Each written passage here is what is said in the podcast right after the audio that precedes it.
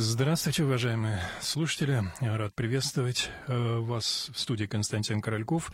И пасторские беседы снова в эфире. Мы сегодня будем общаться в прямом эфире с Иереем Григорием Геронимсом. Здравствуйте, отец Григорий. Добрый вечер. Я напомню, что вы также можете принимать участие в нашем разговоре.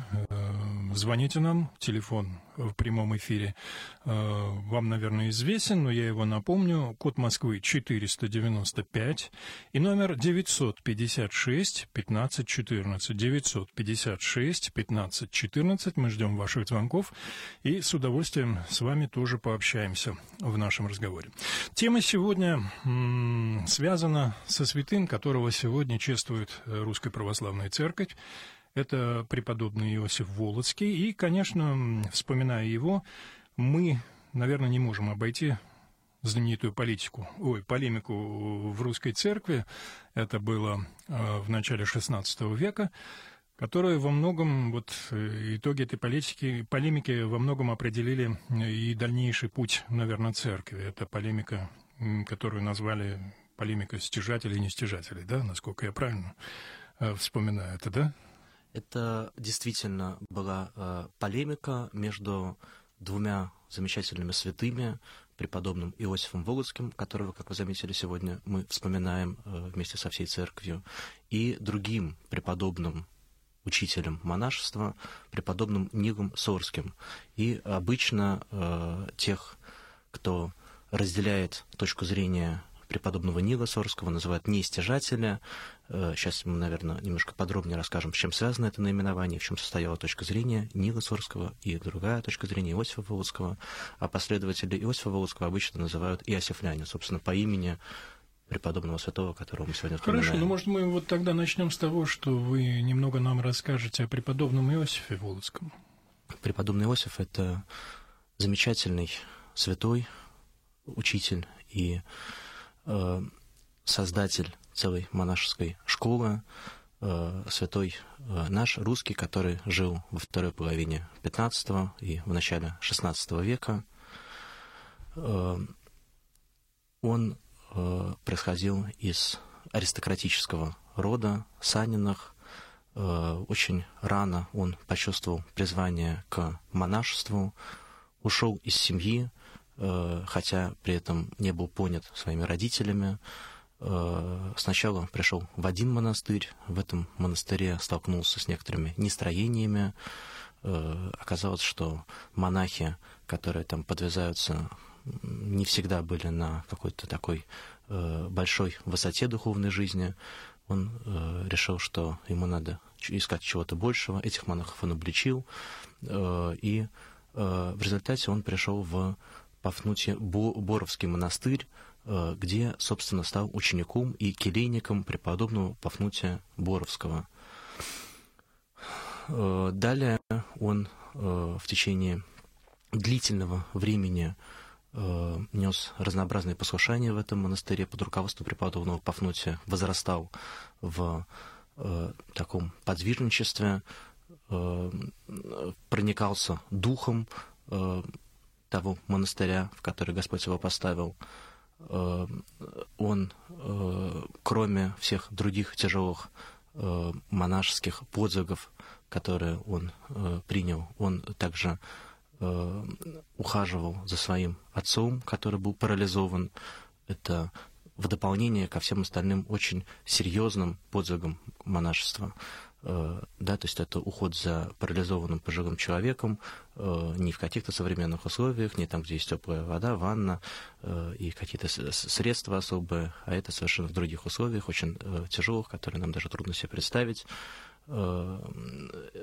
Затем он в, конечном счете после э, смерти преподобного Пафнутия уже э, оказался, стяжал э, своим, своими подвигами особый авторитет среди монашествующих, даже многие монахи, которые гораздо более его подвязались по времени и были старше его по возрасту, они приходили к нему за советом, и в дальнейшем преподобный Иосиф основал уже свой монастырь, недалеко от Волоколамска, в котором и заложил целую школу монашества, э, и плоды того, что дал Иосиф Володский, они очень огромные, и многие-многие монастыри, которые э, как жемчужины украшают нашу землю, нашу страну, э, они э, свой уклад основывают именно на тех заветах, которые дал преподобный Иосиф Володский. Этот монастырь, который был им основан, он был совсем не похож на другой монастырь э, преподобного Нила Сорского. Действительно, у этих двух людей, двух святых, оба они прославлены церковью, были совершенно разные взгляды на то, как должно быть организовано монашеское общежитие. Преподобный э, Нил Сорский, э, он был сторонником э, такого тайнозрительного монашества. В свой монастырь он принимал очень немногих. Он считал, что монахами могут быть только особые избранные люди, которые имеют призвание к молитве, к каким-то особым духовным подвигам. Э, он считал, что монастырь не должен иметь никакого имущества. Если бы мы пришли бы в монастырь к преподобному Неусорскому, мы бы удивились бы, потому что этот монастырь не похож на то, какими мы привыкли видеть монастыри, когда бываем в каких-то паломнических поездках. Э, там не было э, богато украшенных храмов, там были такие избушки простые, в которых жили монахи. Там даже храм тоже представлял из себя такую избушку. В этом храме совершалось богослужение, тоже не похожее на то, как мы привыкли, потому что там не было э, красивого пения. Преподобный Нил Сорский, он считал, что монах должен быть аскетом во всем. И даже пение красивое, церковное пение, оно может Э, монаха спровоцировать на какие-то неполезные для него э, эмоции, переживания, э, такие душев, душевную радость. Нет, все должно быть очень строго, только монотонное чтение, минимум икон, практически никаких икон, никакого украшения. Преподобный Нил Сорский не принимал никаких пожертвований в свой монастырь. Он считал, что любое имущество может развратить Э, монаха и э, нанести вред э, монастырю. Сосуды, которые использовались для богослужения, это были простые деревянные сосуды. Категорически было запрещено у преподобного Нила Сорского общение с внешним миром.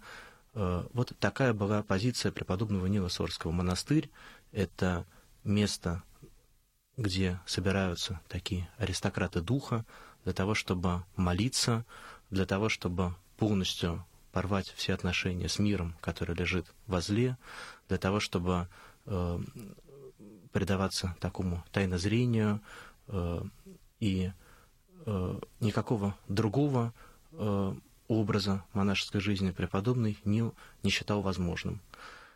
А монастырь преподобного Иосифа, он был совершенно другим. В этот монастырь приглашались Э, разные люди, которые искали монашество, никаких таких сверхтребований, как у преподобного Нила, не было у Иосифа Володского. Э, преподобный Иосиф считал, что если крестьянин, который вчера был пьяницем, блудником э, и предавался самым разнообразным страстям, приходит в монастырь, становится монахом, начинает по слогам разбирать священное писание, начинает участвовать в богослужении, начинает трудиться, меняет свою жизнь, то это уже огромное и очень большое дело.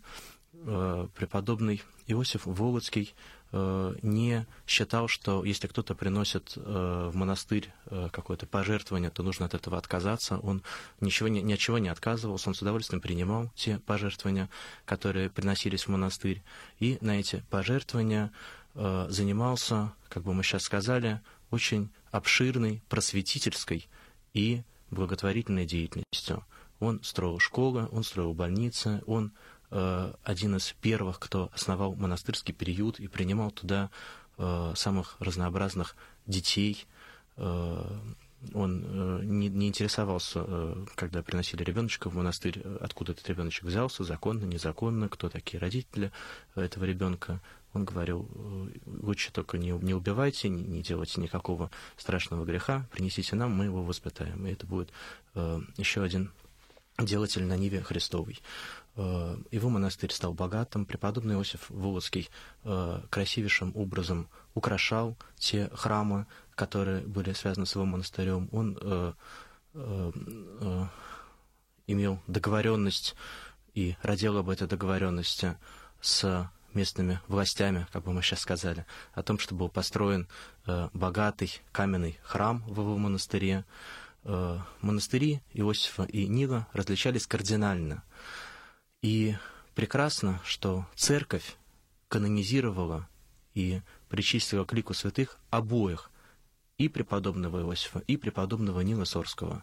Хотя при жизни эти люди действительно были, надо не преуменьшать, в очень э, сильной э, полемике, э, они э, не имели э, мира между собой, э, очень э, остро отстаивали каждый свою точку зрения на монашество, вот, но э, церковь сочла возможным обоих этих святых причислить к лику святых. Почему?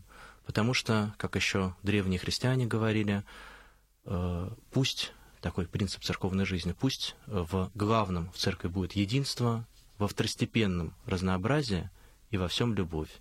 И э, вот тут это и яв, явлено, э, как может быть использован этот принцип. Потому что богато храм украшен или бедно храм украшен, это не главное. А самое главное, что в этом храме происходит.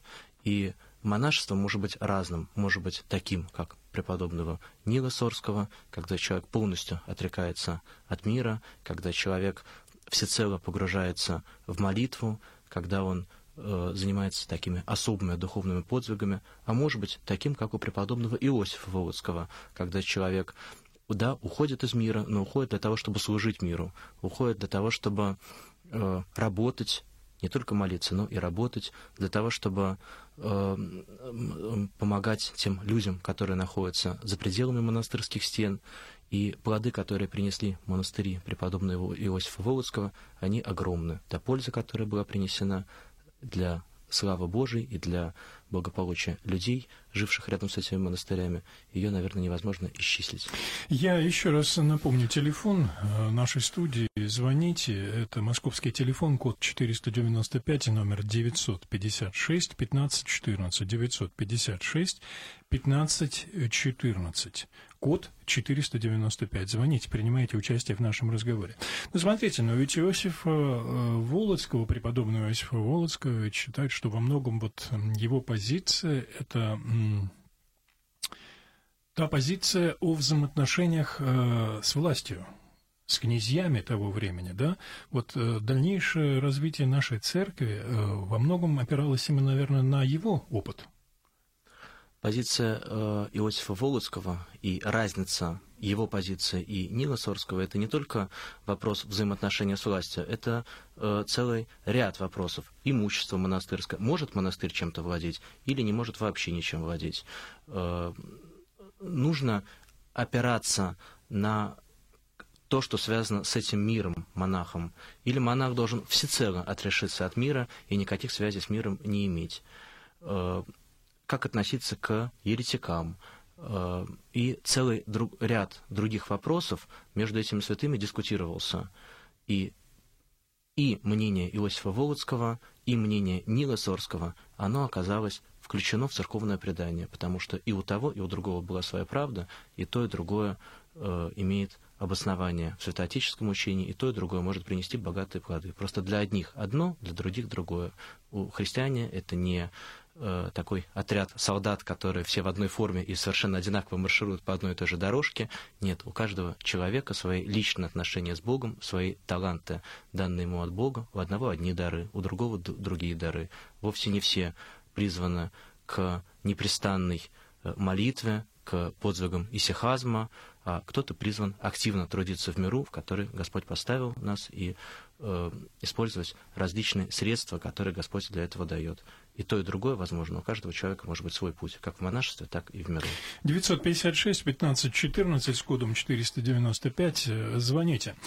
Отец Григорий, ну вот э, сегодняшний день, как мне кажется, вот, э, наверное, эта полемика уже не столько в церкви существует, сколько эта полемика у нас в обществе все больше и больше стала проявляться. Какой должна быть церковь, каким должно быть отношение к внешнему миру, каким должно быть отношение, ну, не стяжательства, но вот к ценностям, к приобретению материальных ценностей. Ведь не секрет, что мы живем в обществе все-таки потребления, как это правильно сейчас говорят.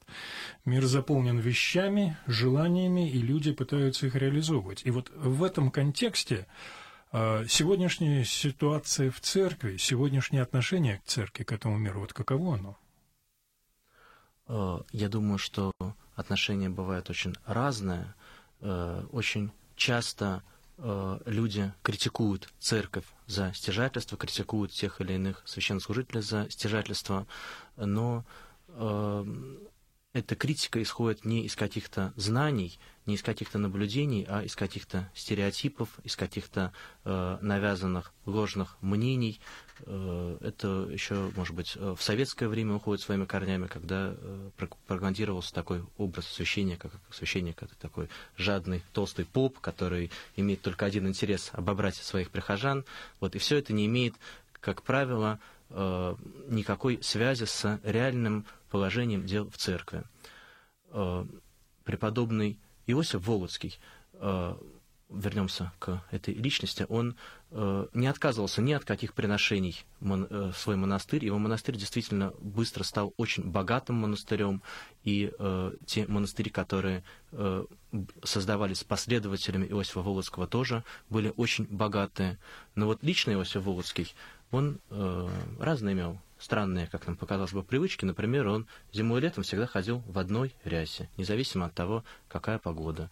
Он лично в своей э, жизни был человеком э, аскетичным, э, не склонным к э, абсолютно не склонным, не тяготеющим к какому-то то ни было обогащению для себя самого.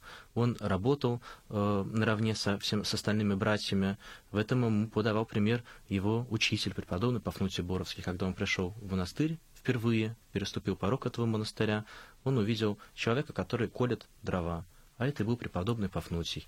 Э, не, молится в своей келье, как это было бы у Нила Сорского, не отдает приказа э, о том, чтобы кто-нибудь наколол дров, а стоит и э, колет дрова. Также было в монастыре преподобного Сергия Радонежского, мы об этом знаем, и также было у Иосифа Володского. То есть мнение преподобного Иосифа о том, что монастырь должен обладать имуществом, должен обладать богатством, было связано, конечно, не с тем, чтобы монахи как-то шиковали, э, жили в роскоши, а это было связано с тем, чтобы являлась слава Божия через богатое украшение храмов, как это естественно, Дом Божий, храм украсить самым богатым образом, как мы можем. Мы свои дома в миру стараемся как-то сделать уютными, красивыми, и тем более мы благоукрашаем Дом Божий, чтобы через это являлась слава Божия. Можно вспомнить э, святого Василия Великого, э, великого отца церкви, э, учителя и святителя. Он сам был монахом очень строгой жизни, а когда приходил в храм совершать богослужение, то одевался в потрясающе роскошные ризы, облачения и служил в такой славе, что э, многие удивлялись. Потому что через это является слава Божия, слава богослужения. Когда э, э, князь Владимир, святой равноапостольный, избирал веру для себя лично и для своего народа, для Руси, он послал э, гонцов в разные места, в том числе в Константинополь, Э, и когда гонцы побывали на богослужении, они после этого сказали, мы не знали, где мы находились, на небе или на, э, или на земле. Э, было такое ощущение, что мы на небе. Это не только, наверное, было создано таким внутренним ощущением, но это и через прекрасное пение, через богатое украшение того храма, в котором они оказались. И преподобный Иосиф Волоцкий считал, что это нормально, храмы таким образом украшать. Э, и те средства, которые скапливались в монастыре, они использовались именно для просветительских целей, для строительства школ, для э, переписывания книг, для э, распространения учености и для социальных нужд. Отец Григорий, у нас вот есть звонок. Я еще раз напомню, телефон 956-1514, код Москвы 495. Звоните. И из Екатеринбурга Мария у нас есть звонок. Мы слушаем вас. Здравствуйте. Здравствуйте. Отец Григорий, э, прокомментируйте, пожалуйста, такой момент, что а, что преподобный Иосиф Волоцкий является покровителем русского предпринимательства, либо, в принципе, покровитель предпринимательства. Спасибо, Господи, за ваш ответ. Э, Мария, добрый вечер. Э, я думаю, что преподобный Иосиф Волоцкий является в первую очередь покровителем русского монашества.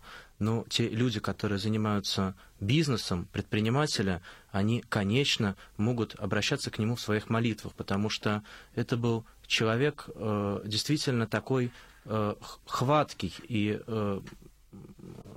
в хорошем смысле этого слова делец. Он умел, э, сумел э, э, быт своего монастыря поставить таким образом, что у него все спорилось для каких-то добрых, хороших дел. И те предприниматели, которые стараются, а таких очень много, жить по-евангельски, верующие люди, которые свое дело руководят им не только для каких-то целей личного обогащения, но и для того, стремятся заниматься благотворительностью, какими-то добрыми делами хорошими, конечно, могут обращаться в молитвах к преподобному Иосифу. Он тоже этим занимался. Так, вот у нас звонок из Московской области. Инна, единственное, еще раз напомню, телефон 956-15-14, код Москвы 495. Звоните, Инна, мы слушаем вас. Здравствуйте. Добрый вечер. Э, с праздником, батюшка. С я праздником. звоню не с вопросом, я позвоню э, поблагодарить за вашу передачу и порадоваться вместе с вами. Я живу на посел, в поселке Развилка на пересечении кольцевой дороги и Каширского шоссе. У нас э, прекрасный храм во имя Иосифа Волоцкого. У нас сегодня был престольный праздник, и такая радость, и торжество, и вот я просто делюсь с вами этой радостью. А в Иосифо-Моловский монастырь мы ездили тоже, правда, довольно давно, сейчас там изменилось что-то, но все равно мы были, и наш этот э, покровитель нашего храма и нашего поселка. Я вам благодарна за передачу о нем. Доброго Замечательно. Здоровья. С праздником. Э, я рад, что вы сегодня почувствовали такое торжество, связанное с престольным праздником храма в той местности, в которой вы живете. Вот Владимир из Брянска еще нам звонит. Владимир, мы слушаем вас. А, простите, звонок, к сожалению, сорвался, он перезвонит. Но действительно, э, предпринимательство, предпринимательство, но ведь если вспомнить Иосиф Волоский, его монастырь, его угодья, вот эти монастырские, которые, может быть, кто-то осуждал, но они давали возможность в голодные годы ведь существовать крестьянам, которые жили вокруг, и людям. Насколько я знаю, он помогал ведь активно тем, кто лишался вот возможности прокормиться он э, помогал не только тем людям, которые нуждались э, в окормлении физическом, нуждались в еде, он э, был э, создателем и вдохновителем огромного количества на современном языке это называется социальных проектов, социально-благотворительных проектов. Это был и приют, и богадельня, и больница. Все это создавалось на те средства, большие средства, которые аккумулировались в монастырях преподобного Иосифа Володского. Э, вы спрашивали еще о том, как это все проецируется на современность, на то, как сегодня это в церкви происходит. Вот очень распространено такое мнение, что линия и мнение преподобного Иосифа Володского, вот это мнение в церкви восторжествовало, а то, что связано с преподобным Нилом Сорским, оказалось не востребовано. Это не совсем так, потому что мы имеем огромное количество богатых, славных монастырей, э, куда стекаются паломники, э, где храмы украшены э, очень замечательным образом, и путешествуем по этим монастырям и знаем эти монастыри. И вот нам кажется, что все эти монастыри, они э, созданы по тем заветам, которые дал преподобный Иосиф Волоцкий. И это так. Но в то же время есть большое количество монастырей и монашествующих, которые свою духовную жизнь выстраивают по тем заветам, которые дал преподобный Нил Сорский. А почему мы об этих монастырях не знаем? А потому что эти монастыри и эти монашествующие, они вовсе и отказываются от всякой земной славы. Преподобный Нил Сорский, он в свой монастырь вообще не пускал никаких паломников. Это было категорически запрещено. Его монастырь был отрезан от мира глухой стеной. Если ты пришел в монастырь, ты пришел для того, чтобы стать монахом и остаться здесь навсегда. А зайти в монастырь полюбопытствовать это было нельзя. И эти монастыри были, конечно, очень и бедные, это была осознанная позиция, эти монастыри были безвестные, эти э, монахи э, были никому неизвестны, они в тайне проводили свой подвиг. И такие монахи, и такие монастыри есть до сих пор. Просто об одних монастырях мы знаем хорошо, потому что их деятельность связана с э, нашим миром, э, их деятельность славна, а о других монастырях мы почти ничего не знаем, потому что э, они и к этому и не стремятся. И сегодня человек, который стремится к монашеской жизни, он может выбрать тот или другой путь. И там и то, и другое до сих пор в церкви есть. То, и другое церковь принято. Еще один звонок 956-1514, э, московский телефон с кодом 495. Звоните. А у нас из Москвы Валентина Михайловна. Валентина Михайловна, добрый вечер, мы слушаем вас. Добрый вечер. Добрый вечер. А, э, Валентина Михайловна, если можно, попрошу вас, Валентина Михайловна, выключите, пожалуйста, приемник, потому что будет эхо, и вам будет мешать спрашивать нас. Ага. К сожалению, К сожалению, да, Валентина Михайловна меня не совсем поняла. Я, может быть, хотел бы еще задать такой вопрос, поскольку время наше, вот я смотрю на часы, оно потихонечку уходит. Вот, вот эта полемика, вот то, что, в общем, в результате и та, и другая позиция, она органично как-то, в общем, в нашей церкви э, воссоединились. Они существуют на равных правах и проникают одна в другую.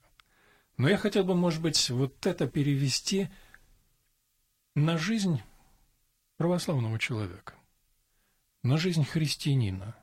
Вот как эти две позиции отражаются и преломляются, должны преломляться, если можно так сказать, хотя вот тут долженствование, наверное, неправильно, в человеке. Вот каким путем церковным должен идти человек вот в нашем сегодняшнем мире, который работает, который живет э, в бурной нашей жизни? Этот путь, он, э, с одной стороны, один и тот же, как сегодня, так и в XV веке, когда жили те преподобные, о которых мы сейчас говорим, э, как и еще в другие эпохи, а с другой стороны, он индивидуален для каждого человека. В каком смысле этот путь один и тот же? В главном должно быть единство. Этот путь следования евангельским заповедям, этот путь следования за Христом, этот путь э, самосовершенствования, этот путь э, Бога общения, этот э, путь поиска э, того, от которого мы созданы, от того, от которого мы получили свою жизнь, э, того, который привел нас всех в этот мир. Вот это еди... общее для всех людей. Все мы призваны искать Бога, все мы призваны совершенствоваться, и это происходит через исполнение евангельских заповедей. Но, с другой стороны, этот путь индивидуален для каждого человека. Каждый человек неповторимая личность, созданная Богом. У каждого человека могут быть свои собственные отношения с Богом. Этим отличается христианство и библейское откровение от восточных религий.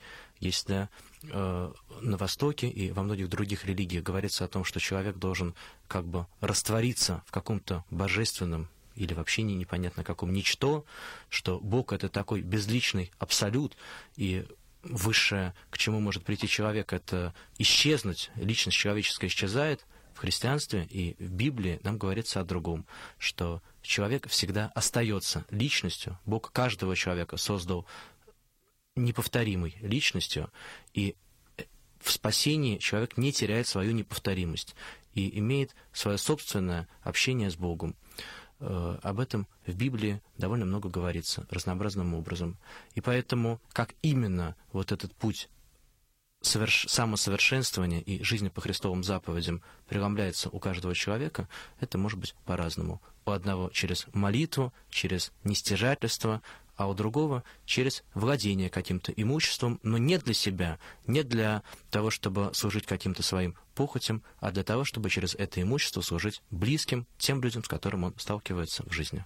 Ну, замечательно. Вот такую точку вы поставили. Спаси Господи. Я думаю, что наши радиослушатели тоже э, благодарны вам за то, что вы сегодня были в нашей программе. Спасибо всем, кто слушал нас. Это были пасторские беседы. И с нами сегодня был Ирий э, Григорий Геронимус. Э, спасибо вам. И слушайте нас следующее воскресенье. До встречи. Всего самого-самого вам доброго.